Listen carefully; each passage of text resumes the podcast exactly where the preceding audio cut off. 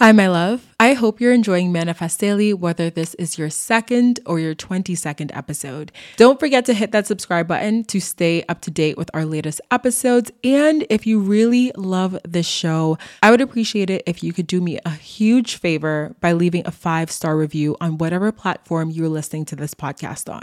It really helps the show grow and reach more listeners like yourself. And like I said, I would be super grateful for you to leave that five-star review. Thank you for being here and for being a part of this amazing amazing and growing podcast community. Now, let's go ahead and dive into today's episode. House of Rohl presents a life well crafted. Five iconic luxury brands sharing the spotlight in one lavish house of brands. Rohl, Riobel, Perrin and Rowe, Victoria and Albert, and Shaw's. To discover the full scope of design possibilities for your kitchen and bath, look no further than House of Rohl. Reimagine your own setting at house of rohl dot com.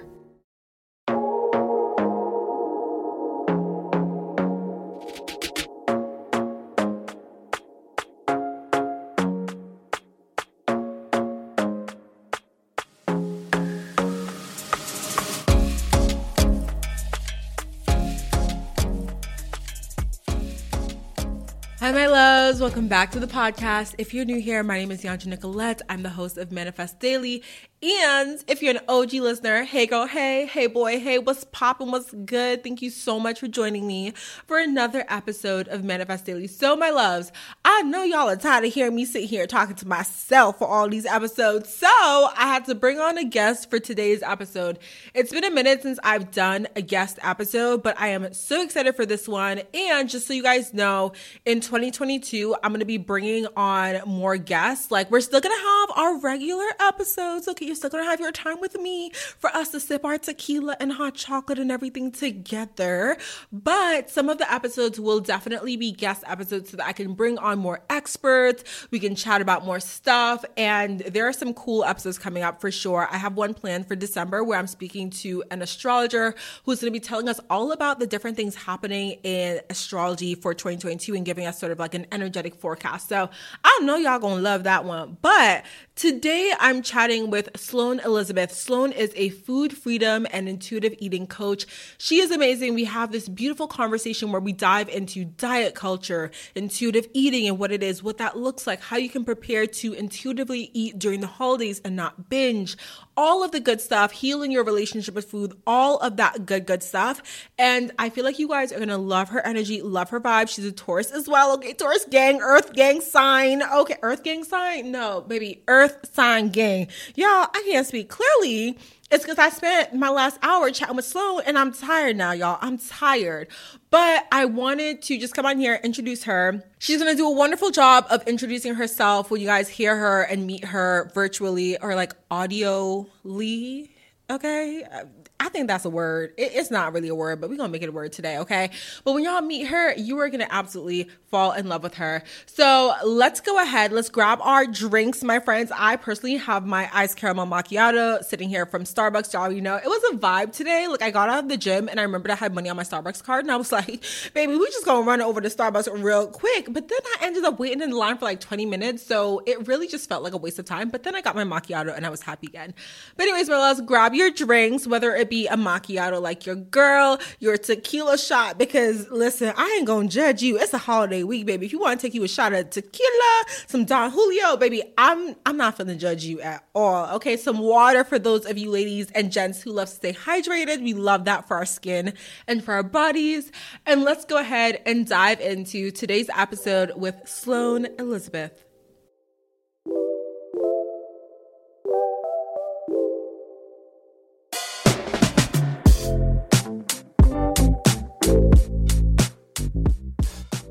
Hi, Sloane. How are you today? So good. Thank you. I'm so excited to be here. Yes, I'm so excited to have you. I haven't had a guest on in like a minute, so this feels like I'm trying to get back into my rhythm. I'm trying to like get back into the vibe of like yes. chatting with someone else besides myself. It's obviously very nice. So I'm excited to have you on today. And I know we literally just were chatting right before this and we were talking about how you would like to be introduced and all that good stuff. Of course, it just flew right out of my head. So you know what? I am going to go ahead, pass the mic to you, yeah. let you tell the audience audience a bit about yourself, your title, what you do, what your business and brand is, all that good stuff. Perfect. Okay. So I'm Sloane Elizabeth, and I'm a holistic wellness and food freedom coach and business owner.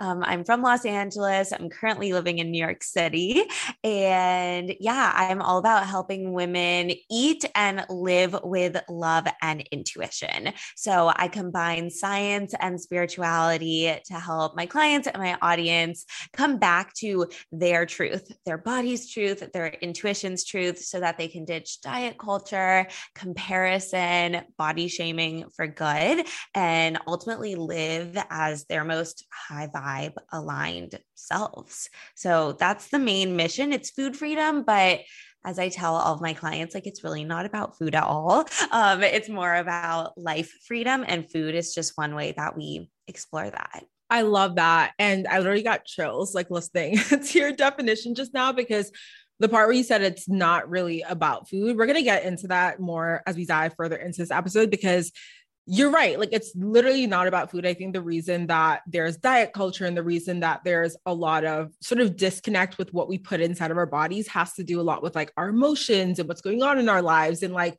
obviously the stress of our current environment and things like that. So I want to get more into that in a second, but before that, I kind of want to dive into like, what prompted you to actually start this business? Like, what is your, instead of like, you know, how on Twitter they say like the villain origin story, like what is your hero mm. origin story?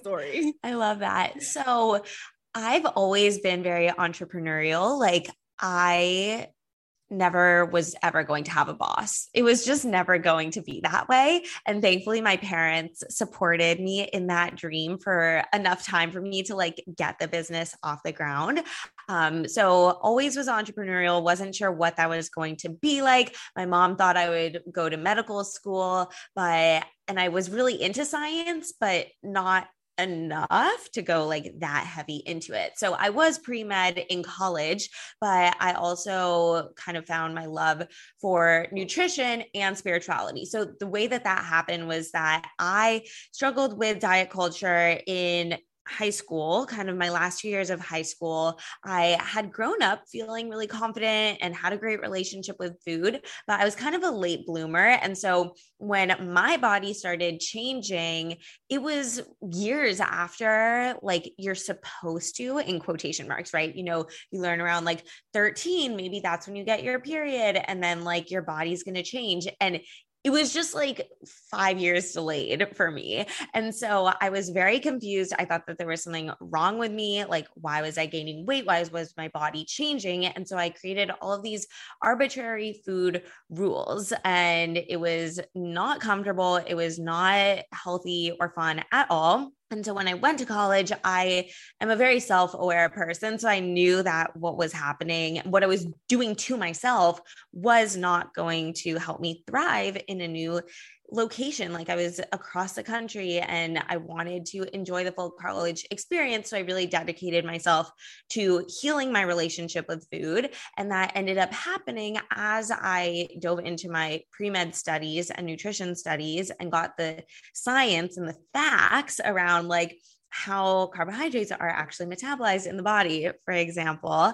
Um, but that wasn't really enough, because you can know all the facts and still not implement. And so I found Gabby Bernstein's books. I don't know how I found it, maybe on Instagram. And I just like fully dove into spirituality. I've always been very interested in like mediums, like psychic mediums. But I feel like it wasn't until college where I was more independent and I could, you know, read self-help books. I feel like there was a stigma, like when I was younger, like, oh, if you read a self-help book, it means you need help.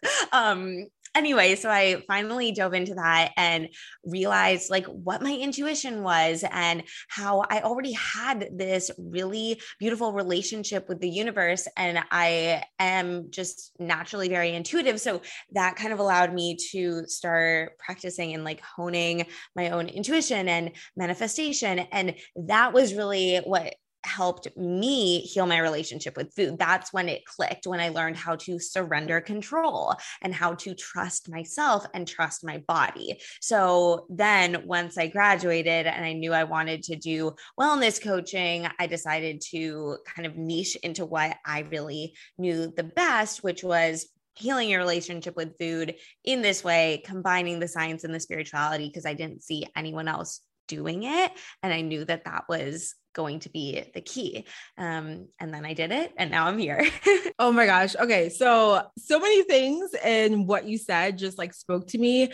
I do love what you said about combining sort of like the spirituality, the intuition, that whole idea of like trusting the process, trusting yourself, trusting what you intuitively know you should or want to put into your body, um, along with the fitness. Cause I feel like whenever I do see like fitness or nutrition discourse on like Instagram, for example, it's always sort of like the very, uh, like, you know, go to the gym and like eat the broccoli and stay yeah. away from the bread. And I'm like, listen, I love some bread. Okay. I love me bread. And so when you were talking about yeah. carbs, I was like, girl, I am literally a carbohydrate walking. So I get it. Like, I totally get it. But I want to uh, go back to something you said earlier when you were talking about sort of like that that change with puberty. And when you started to notice like the weight gain and the changes with your body, and you immediately sort of shifted into this whole, you know, restricting of the foods or sort of monitoring your foods. I feel like that is definitely something that we see and hear about happening a lot, especially with like teenage girls and mm-hmm. especially young women in particular. And I kind of want to know in your, um, in your career, right, and working with clients, have you seen that it is predominantly women who struggle with that, that idea of like their identity and their worth sort of being wrapped up in what they put in their bodies and their, their bodies and how their physique looks and things like that when compared to men? I mean, I guess I want to hear your thoughts on like what plays into that and how you've seen that culture sort of shifting and evolving, especially like with social media and all the different things we have to kind of add fuel to that fire. There is a large portion of men who also struggle with disordered eating and body dysmorphia. Those are not my clients, but though that issue kind of like is in the shadows and needs more light shined on it. Um, I think that there are not enough resources for men in the mental health world in general, but it is definitely a thing for men. My brand is very feminine and pink, and so I don't attract those clients, but it is for sure an issue. I think that it's a different issue though, because with women, it has a lot to do with like beauty standards and societal norms and pressure. Same with men though, for body dysmorphia, like the idea that you have to be ripped and you have to have a six pack and you have to be tall. So parallels there for sure. Another issue though, that is specific to folks who have a period is that our hormonal cycles are like twenty-eight to thirty-two days, whereas men have a twenty-four hour hormonal cycle. And so as women, there's just so much more ebbing and flowing that goes on with our moods and our bodies. And we're in this society that is very masculine. And so when my clients are like, why am I feeling low this week? Or why am I bloated? This is so annoying. Why can't I just be like how I felt two weeks ago? And like, your luteal phase and your follicular phase are going to feel different forever. And so it's more about finding the strengths and the superpowers in the different phases of the cycle and allowing those ebbs and flows to be. But that's very difficult to allow when you're in a nine to five corporate job, for example, that does not honor the different cycles that we go through. So I think that that is actually like just the hormones is something that plays a big role in this too, of just like accepting that our body will look different and feel different throughout the month, guaranteed. And that's just how it is. So that's kind of a specific nuance. Um, that's definitely important to look at, but I think, yeah, I think that there it's majority women that struggle with this, but it's not all. There's definitely different components that might contribute to a man who also struggles with food or body image. Yeah. I feel like the conversation always comes back to just, you know, these established quote unquote norms in society or the traditional beauty standards. And it's like, who are these standards really appealing to, and, and who are they actually helping, and, and who are they set for? So that is a whole other, you know, rant we can go on maybe for another day, but, um, oh my gosh. Oh, also too, when you were talking about the cycles, I feel that completely. I started tracking my cycle in Flow, the app, earlier yes. this year in January. So I, I got my I U D removed, and I've just been trying to relearn my body, like mm-hmm. learn about my cycle, really honor my cycle. I feel like as women, we've been taught to dislike our cycle, to see it as something that hinders us and really is just kind of like a crappy time. And of course, um, you know, there are women that struggle with their peers in terms of symptoms and things like that. But I do think that it's beautiful to learn our bodies. And I personally am going through my ovulation phase right now. And this explains why I'm so energetic and yeah. high on life and excited and happy. So I'm living it. That it ended up falling around the time of our interview. So I love that. Um, but I, I want to dive into this whole idea of eating with intuition, right? You talk about that a lot in your content. That's kind of like, I would say maybe like a, a pinnacle of your content and, and sort of the core of what you speak about. And I want to understand, and I want the audience to understand, what does this look like? What does eating with intuition look like, or using your intuition? And what does it look like to eat without your intuition or mm-hmm. without integrity, let's say? Mm, totally. Yes. So great question. And I think one helpful way to start this explanation is to talk about intuitive eating versus eating with love and intuition. So intuitive eating is kind of a newer term. Um, there is a book on it, and it's kind of like this entity where there are ten principles to intuitive eating. And it's about, you know, ditching or rejecting diet rules and listening to your body. My issue with this is that so many people are talking about intuitive eating without actually addressing what your intuition is on like a soul level. And so there are a lot of people that just think your intuition is what you're craving. And I'm so glad that just intuitive eating in general is becoming more popular. So I love that. Um, not complaining here, but it's just not enough in my opinion.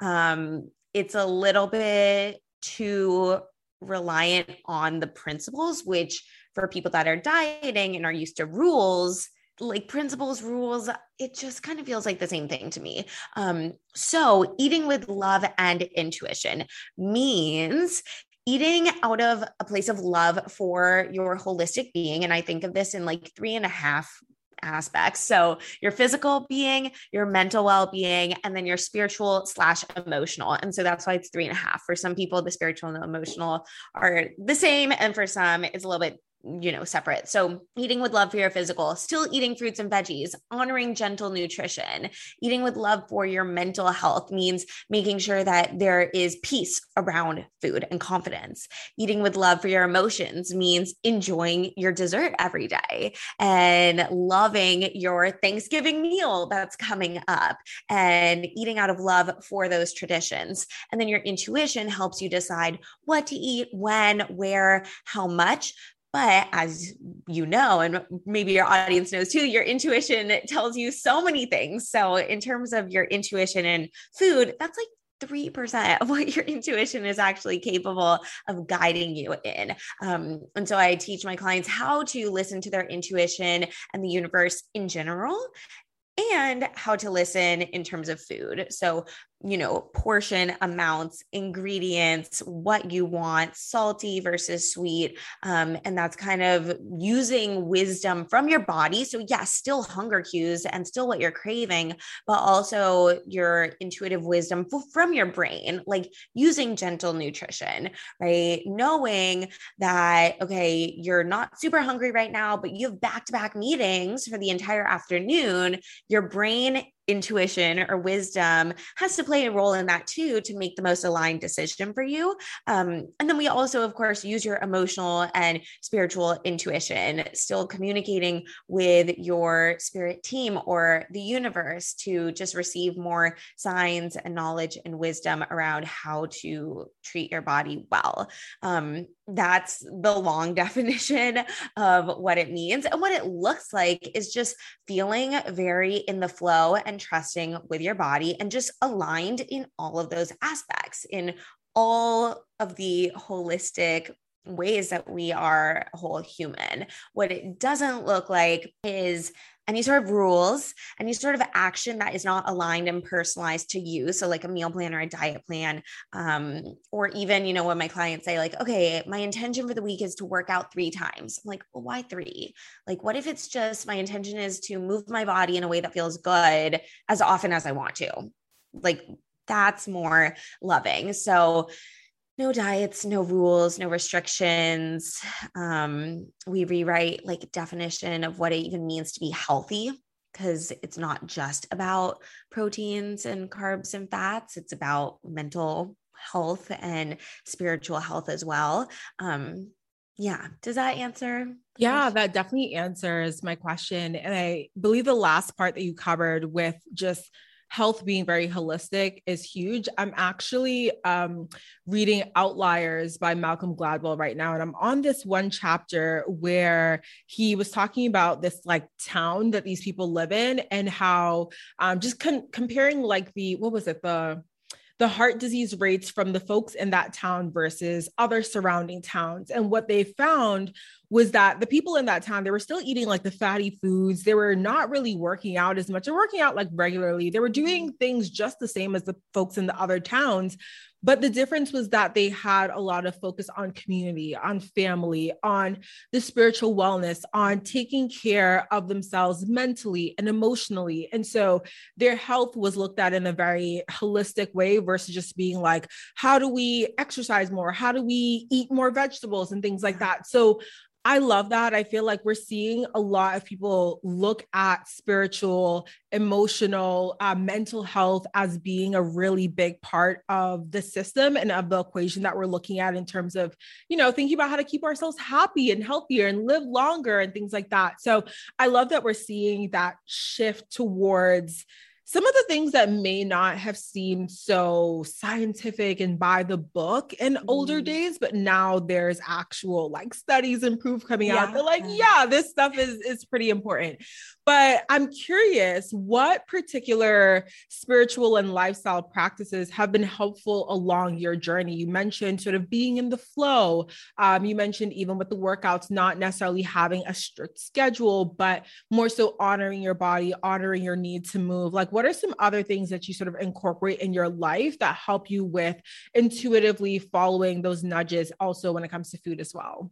Yeah. So for me, I always tell people the spirituality is the root of self-love for me. So I'm kind of going to start broad and then I can talk about the different rituals, because I feel like the rituals are tools to help us, but when it's just about the ritual and the routine, that can become obsessive and just about the action and not even about how you want it to make you feel. Like if you're journaling just because you quote have to and it feels like a chore, it's not helpful anymore. So for me, the most important thing is like having a relationship with the universe, like a two-way relationship where I trust the universe. I communicate with the universe. You know, I work from home. I'm alone most of the day. I will talk out loud to the universe. Um, and I also, you know, I mentioned earlier, like I've always been very into mediums and I have grandparents that have passed on and like, they're here. Like I know it. And so I have that team and I have just done so much work around like trusting and actually believing the affirmations that I repeat and, you know, allowing myself to receive signs from the universe, whether it's angel numbers or like ladybugs and mermaids are my main signs, and being open to receiving those. Or like, you know, I pick up, well, I kind of stopped during COVID, but I'm doing it again now. I pick up any coin that I see on the ground that's not like absolutely horrifically dirty, because this is just abundance at my feet waiting for me to pick it up. And so I feel like I have taken this approach to life, and I have always been a very optimistic person, but like, I think the world is magical and beautiful, and there are many shadows and there's a lot of darkness here as well. But I also choose to focus on the really wonderful, magical, in the flow things. So that's kind of the overarching mindset. And then in terms of the rituals, my morning routine is very sacred to me. Um, I do feel really good when I journal most days, when I meditate, or at least breathe most days. I have crystals with me pretty much at all times. And so those just help me feel really grounded and safe and intentional. Um, I do a lot of like scripting, so future pacing, writing out the future or reading it. Um, you know, I have a vision board that I'm always revamping, um, little things like that. And then really just receiving my signs or asking for signs throughout the day. Um, and then in terms of body and food, it's the same thing of like having a two-way relationship. Just like how I communicate with the universe, I try to communicate with my body in that same way too. So like it's kind of brain versus body in that way. Like that's the two-way relationship. So it's actually checking in with my energy levels. Um, also because, and I, I understand this, it's way easier for me to do this as an entrepreneur working from home. I get to decide my schedule. So there's absolutely ways to do this and to give yourself this autonomy and these choices, um, working, you know, in a corporate job, which is what I talk with a lot of my clients about too.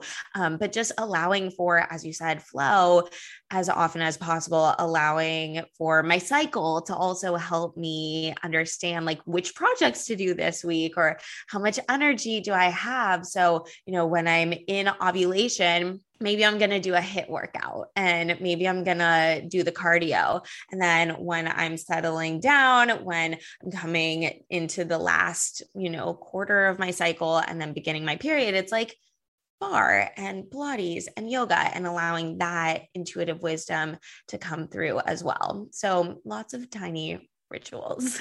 Yeah, these are all fun ones. Um, and you mentioned the corporate nine to five and working with your clients who do have these traditional jobs. And for anyone who's listening, who may be either a student, because I know a lot of my audience are students, or they are parents, or they are working that traditional nine to five, what are some ways that they could sort of honor this flow in their work day, right? Is it, um, scheduling lunch at a certain time, or like, I don't know, what yeah. are some ways they can do that, uh, whether they are remote or not?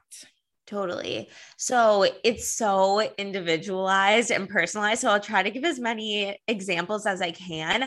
I think that first of all, like, when do you have your time? So if it's nine to five, like, what do you want to do with your morning that feels really sacred and like you have that autonomy there? And what do you want to do in the evening time? And like, focus there first. That's your abundance of you time and independence. So I would look at your morning routine. It doesn't have to be like a strict routine. Maybe your morning routine is just like sleeping in, and that's what feels the most aligned to you.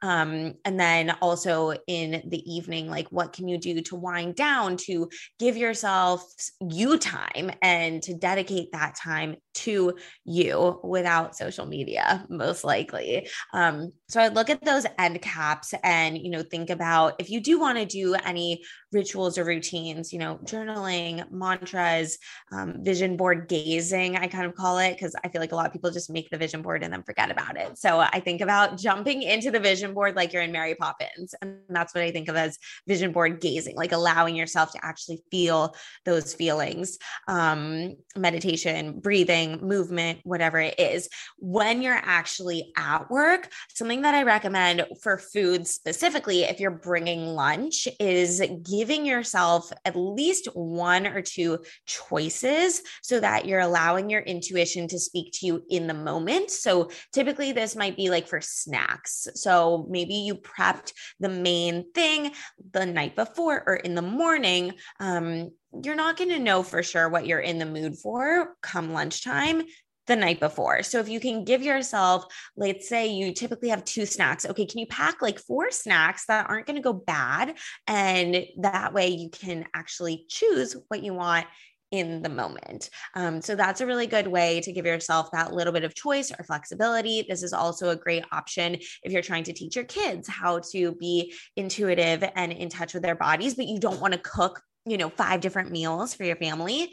Give everyone the main meal and then allow them to choose a side or, you know, a dressing or a topping, giving back that autonomy and that choice there. Um, and then I would also say, like, ask, you know, if your schedule feels super rigid or you feel like there's not enough room for flow, like ask your boss for what you need. Obviously, this is so individualized, but it's going to be a no unless you ask. So if you can get clear on those small things that you need, whether it is, you know, just the opportunity to go for a walk at ten thirty or eleven, or to go for a walk at lunch, and you feel like you don't have that permission, just ask, because you never know. And I feel like, especially with the more flexible hybrid work model that a lot of people have, the answer is more likely to be yes now than maybe it would have been two years ago.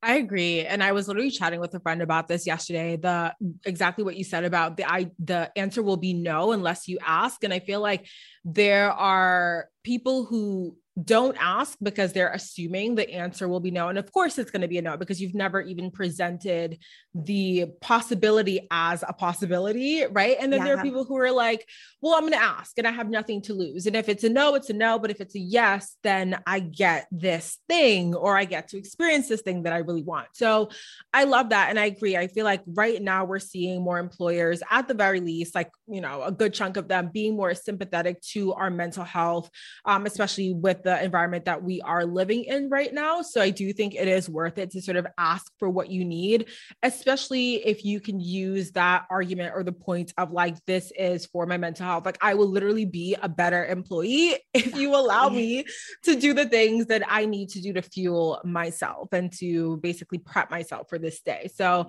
I love that. Support for this podcast and the following message come from Corient. Corient provides wealth management services centered around you. They focus on exceeding your expectations and simplifying your life. Corient has been helping high achievers just like you enjoy their lives more fully, preserve their wealth, and provide for the people, causes, and communities they care about. As one of the largest integrated fee-only registered investment advisors in the U S, Corient has deeply experienced teams in twenty-three strategic locations. Corient has extensive knowledge spanning the full spectrum of planning, investing, lending, and money management disciplines. Leverage Corient's exclusive network of experts to craft custom solutions designed to help you reach your financial goals, no matter how complex they may be. Real wealth requires real solutions. For more information, connect with a wealth advisor today at corient dot com. That's C O R I E N T dot com. corient dot com. When you need mealtime inspiration, it's worth shopping Kroger, where you'll find over thirty thousand mouthwatering choices that excite your inner foodie. And no matter what tasty choice you make, you'll enjoy our everyday low prices, plus extra ways to save, like digital coupons worth over six hundred dollars each week. You can also save up to one dollar off per gallon at the pump with fuel points. More savings and more inspiring flavors make shopping Kroger worth it every time. Kroger, fresh for everyone. Fuel restrictions apply.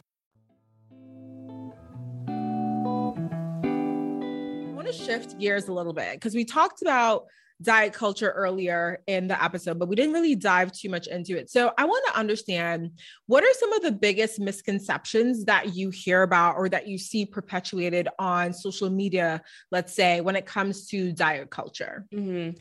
So I would say the most popular trends right now that I've seen are still like low carb or anti-carb and intermittent fasting and keto. But I feel like intermittent fasting is really like in the spotlight right now.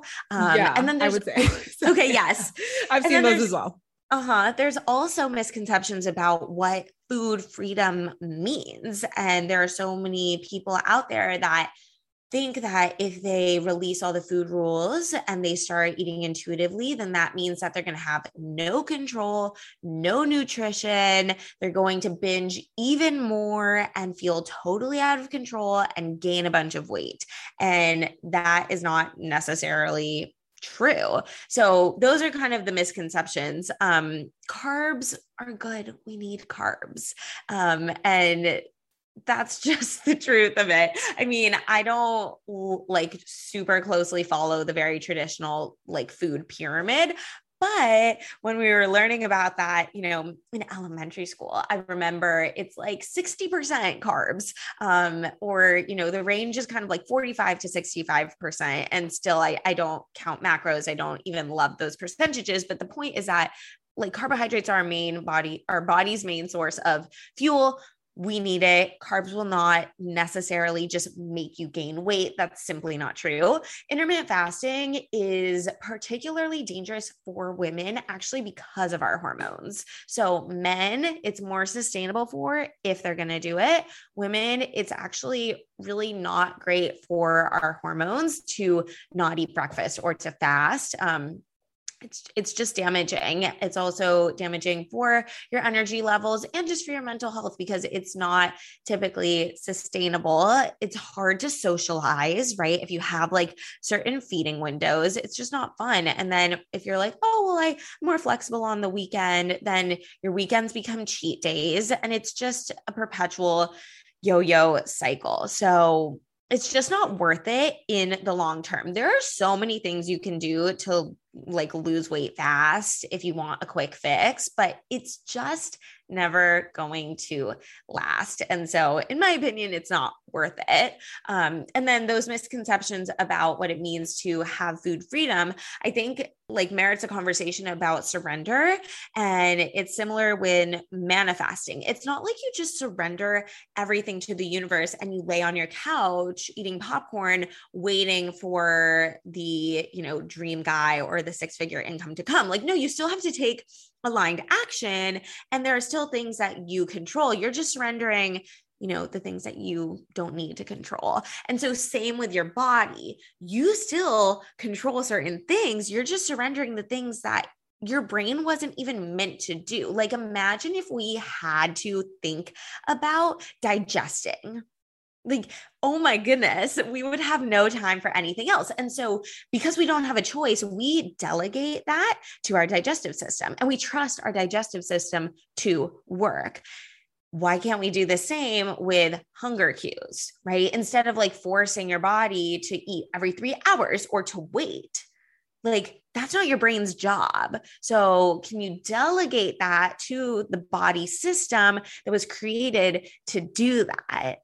That's going to feel a lot more under control than saying, you know what, F it. I'm just going to surrender my hunger cues and just see what happens. Like, okay, yeah, that's going to feel scary and maybe a little bit out of control. So there's a way to surrender and delegate and let go of control without like letting it all go and just completely ignoring nutrition and your body and your well-being. I completely agree. And I feel like when you were talking about the fast fix, that is, I feel like the underlying goal of diet culture and diets. It's like people go on diets because they're like, I want to lose five pounds before my wedding, or I want to lose like ten pounds before I go on vacation. And then it sort of becomes this thing where once you get to that goal, it's like, you probably, you know, throw away the diet, you go back to doing whatever you're doing before, or even worse, like you're overeating now, you're sort of mm-hmm. binging because you've been like restricting yourself for so long. Yeah. And it is that yo-yo situation where it's like, you're never going to feel like you're, you're in a, a good spot with it. You're always going to be trying to achieve something with the diet. So I completely feel that. Um, I know I've had my own personal struggles with that specifically, mainly because I love, like, I'm always hungry, but I've come to the conclusion that I eat a lot because I have a fast metabolism and because I work out a lot. I work out pretty much every single day. Um, cause I just, I just love the gym, but it's like, when you're working out a lot and when, um, I lift a lot as well, like that takes so much energy. And so it's like, how can I expect my body to perform at optimal levels if I'm not fueling it? Yeah. And so, you know, I remember a time when I used to do intermittent fasting and was also going to gym. And it's like, I had like no energy. I'd be at the gym struggling because it's like, I'd come home from the gym and I'd be like, I can't eat until twelve. Oh like, could you imagine? Like now I, I like look back at that and I'm like, oh my God, was I okay? Like, yeah. was I okay? Meanwhile, now these days I come back from the gym. I'm like looking for my protein shake. I'm looking for my bagels. I'm like looking for my coffee because mm-hmm. I'm starving. Like I've just done an hour long lifting session. Yeah. Like I need to eat. So you need it. Yeah. So I loved everything you said there. And for anyone who's doing like I F, clearly if you're a woman, maybe don't, maybe, maybe stay away. Maybe don't do that. But, um, but with the holidays coming up, especially like when everyone listens to this, it will be Thanksgiving week, which is so yeah. wild. Like, how are we even here? Like, I, I, I just, don't know. I don't know what's going on anymore, but with the holidays coming up, um, Thanksgiving, you know, Christmas, all the good stuff. What are some tips that you can offer anyone listening who wants to sort of navigate like this food scene in a very healthy and intuitive way? Because I feel like there's a lot of just the, the idea of overeating and sort of doing the most at Thanksgiving has mm-hmm. become so normalized. Like people are like, I'm going to stuff myself. I'm going to eat five plates. And it's like, yeah. Do you even want five plates? Like, why are you, what are you, what's going on here? No. On? So how can we navigate this specific uh, scene instead of holidays that are coming up? Totally. So first thing is that I actually have a free three day challenge or three part challenge. I'm happy to send you the link for. Um, yes. I'll put it in the show notes for everyone listening. Perfect. So I would start there. It's like overall, like an hour's worth of training that teaches you how to have a binge free holiday season. So download that. Um, but tips. So yeah, Thanksgiving, it's like the national binge eating day, I feel like, and it's not necessary. The main thing that I want everyone to kind of internalize is the fact that that food isn't special. And when we make it feel special and we put it on a pedestal and there's so much hype around it, it feels like you have to take advantage of it. And that's a lack mindset. It's like not enough time to enjoy this, not enough opportunity. Therefore, go big or go home in this one meal to take advantage. Otherwise, you're going to miss out. There's that lack. The abundance says, I could make sweet potatoes with marshmallows on any random Tuesday. Like I could, right? Or I could roast a turkey for dinner. Maybe not a whole turkey, but you could roast a turkey breast. I've done like it before. Or turkey leg or something. Exactly. My mom does that like all the time. She'll like go to the store and buy like a turkey leg and yeah. just have that for dinner. I mean, love it. And so when it's not special anymore, it's just like not a big deal. It's just not a big deal. It's like, it's just another dinner. Um, you can also take leftovers home, right? Why stuff yourself and make yourself uncomfortable on one day when there's an abundance of food? There's always leftovers. The more, the merrier. Enjoy it again for the next few days. And when you're actually hungry for it and you're not stuffed, it's going to taste better and you're going to enjoy it even more. Um, so eat a normal breakfast, eat a normal lunch before Thanksgiving. And just try to treat it like a normal meal and just trust that the leftovers will be there. The abundance, again, is like, there's an abundance of time to enjoy this. I can enjoy this all week. I can freeze it and I can enjoy it next month, right? There's an abundance of opportunities. Um, and then, you know, obviously with the holidays, perhaps there is more sweets and different foods in one season than you're used to. Um, and so I feel like if you're in the all or nothing mindset, this is a season where it's all in. So it's like, you know what? There's so many holiday parties coming up. I'm just going to go big, whatever. And then starting January first, I'll be good again. I'll be on my diet again. And you probably do that every single year, and that's not good. So let's maybe find that middle ground. Instead of the all or nothing, how can this be just normal? How can this be you eating what you want when you want it? Sure, there's more cookies at the holiday party, but again, you can go and get those cookies literally whenever, right? Even if it's yeah. not the exact same one, you can go and get cookies, thankfully, at the grocery store if you have that access. So when it's not as special, just not a big deal.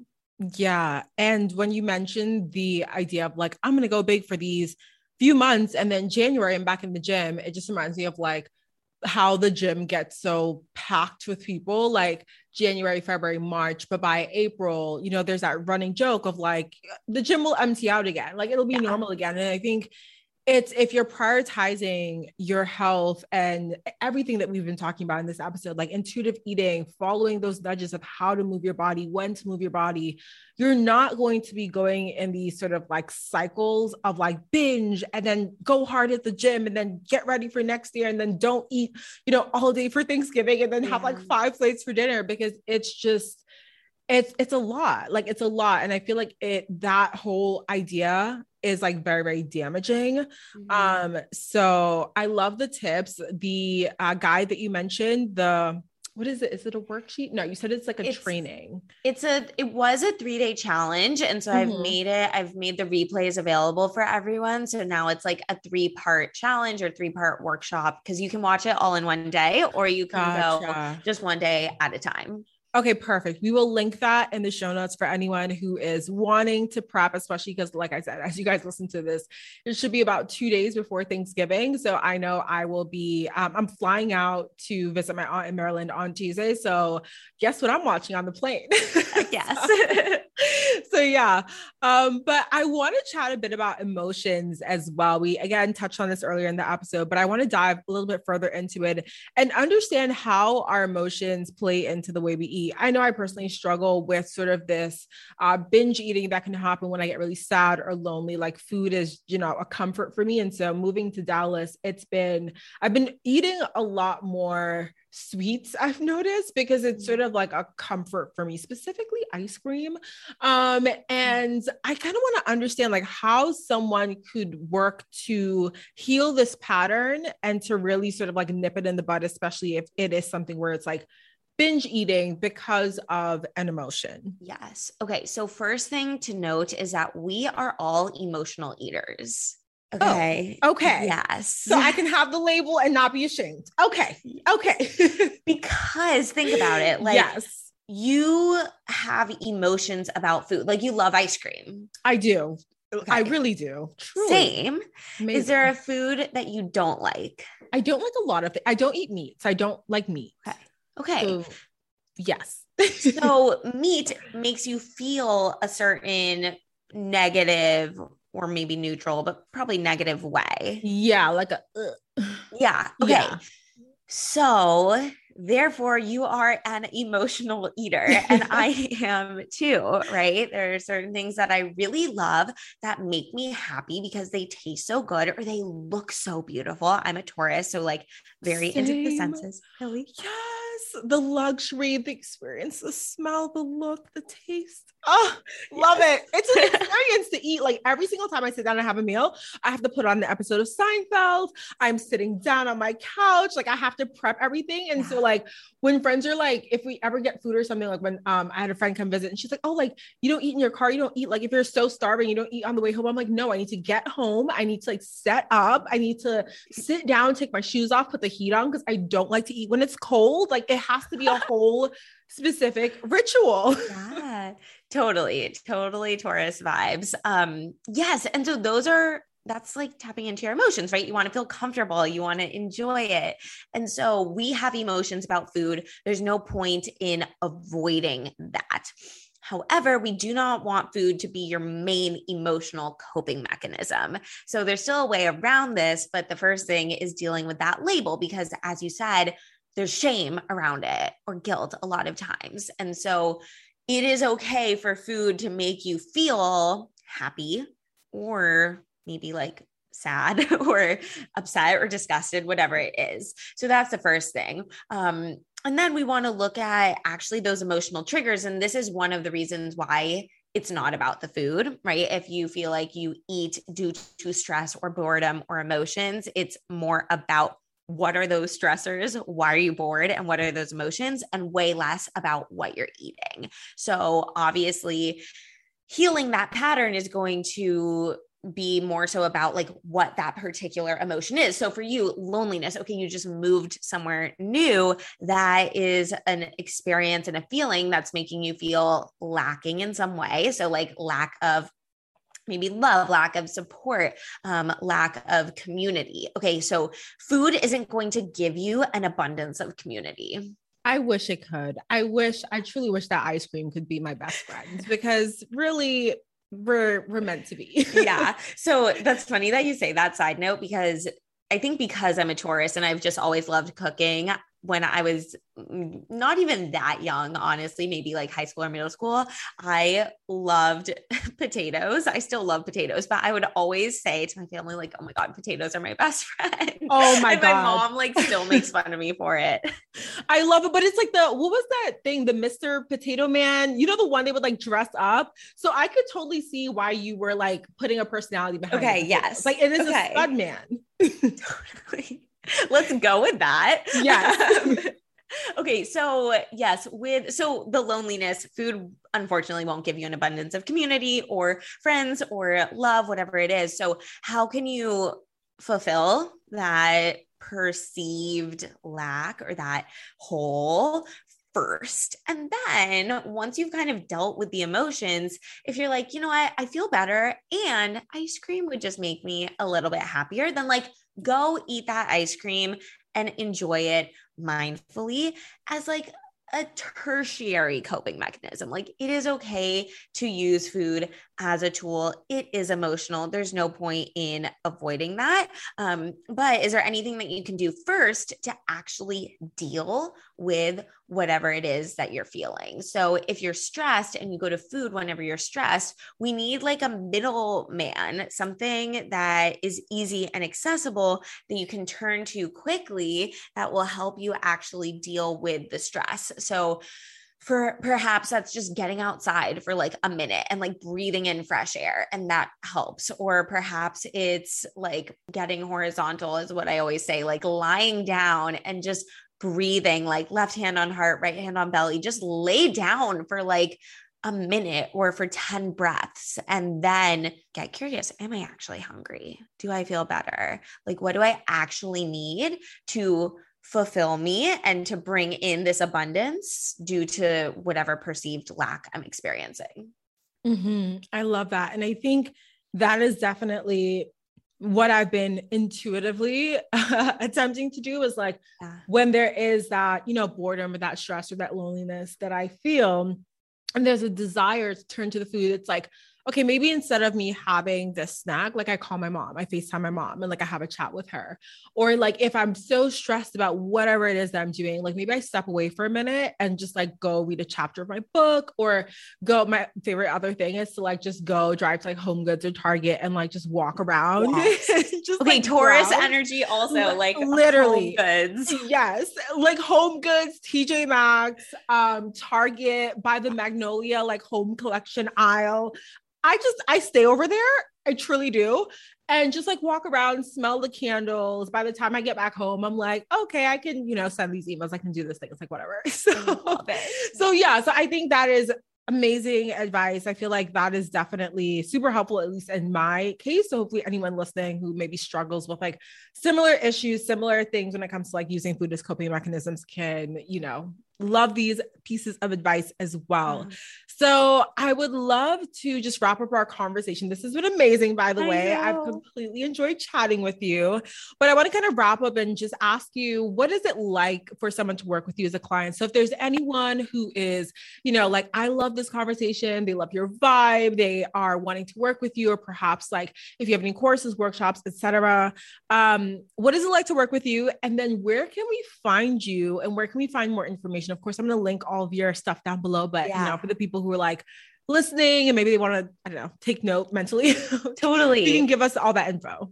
Yes. So different ways to work with me, and the best way to find out if I can even help is to click on one of the links below, which will bring you to a quick application to get on a complimentary consultation call. It's a food freedom game plan session where we'll kind of just dig into what's actually going on, see if I can help you, and then figure out really a customized game plan to get you there. Um, so there's one-on-one, there's group, there's self-paced, all the things. Um, so we can explore that together. I've talked to hundreds, maybe thousands of people at this point, so I'm very good at understanding what you need. But in terms of what it actually looks like in any of those containers is really starting with the subconscious mind.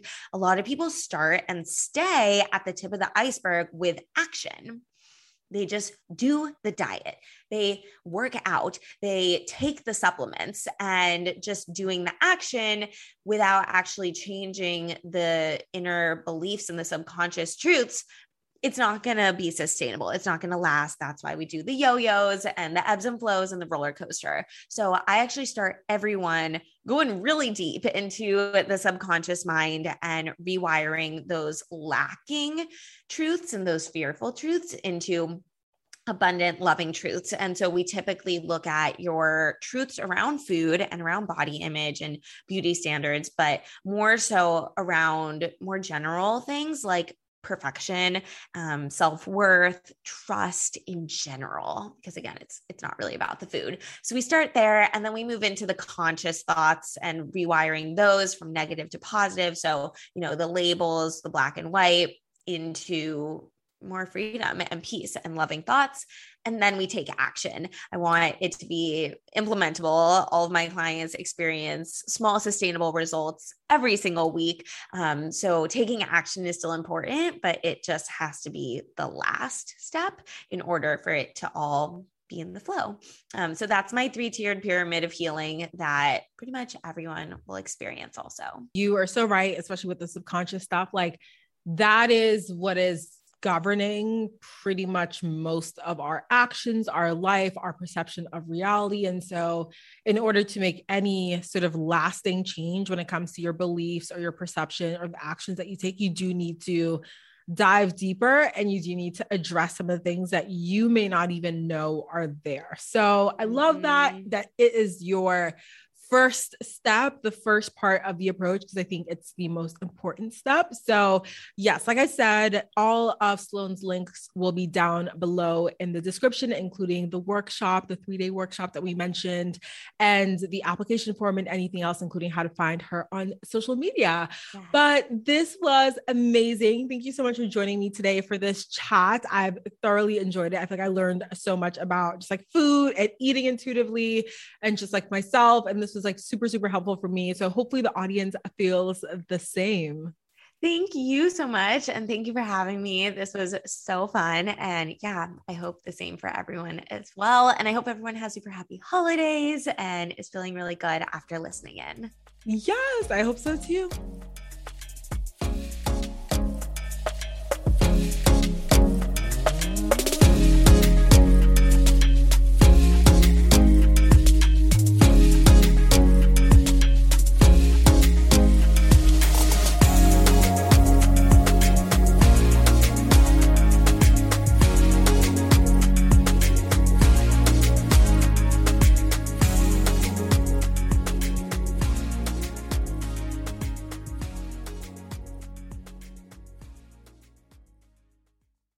Hi, my love. I hope you're enjoying Manifest Daily, whether this is your second or your twenty-second episode. Don't forget to hit that subscribe button to stay up to date with our latest episodes. And if you really love this show, I would appreciate it if you could do me a huge favor by leaving a five-star review on whatever platform you're listening to this podcast on. It really helps the show grow and reach more listeners like yourself. And like I said, I would be super grateful for you to leave that five-star review. Thank you for being here and for being a part of this amazing and growing podcast community. Now, let's go ahead and dive into today's episode.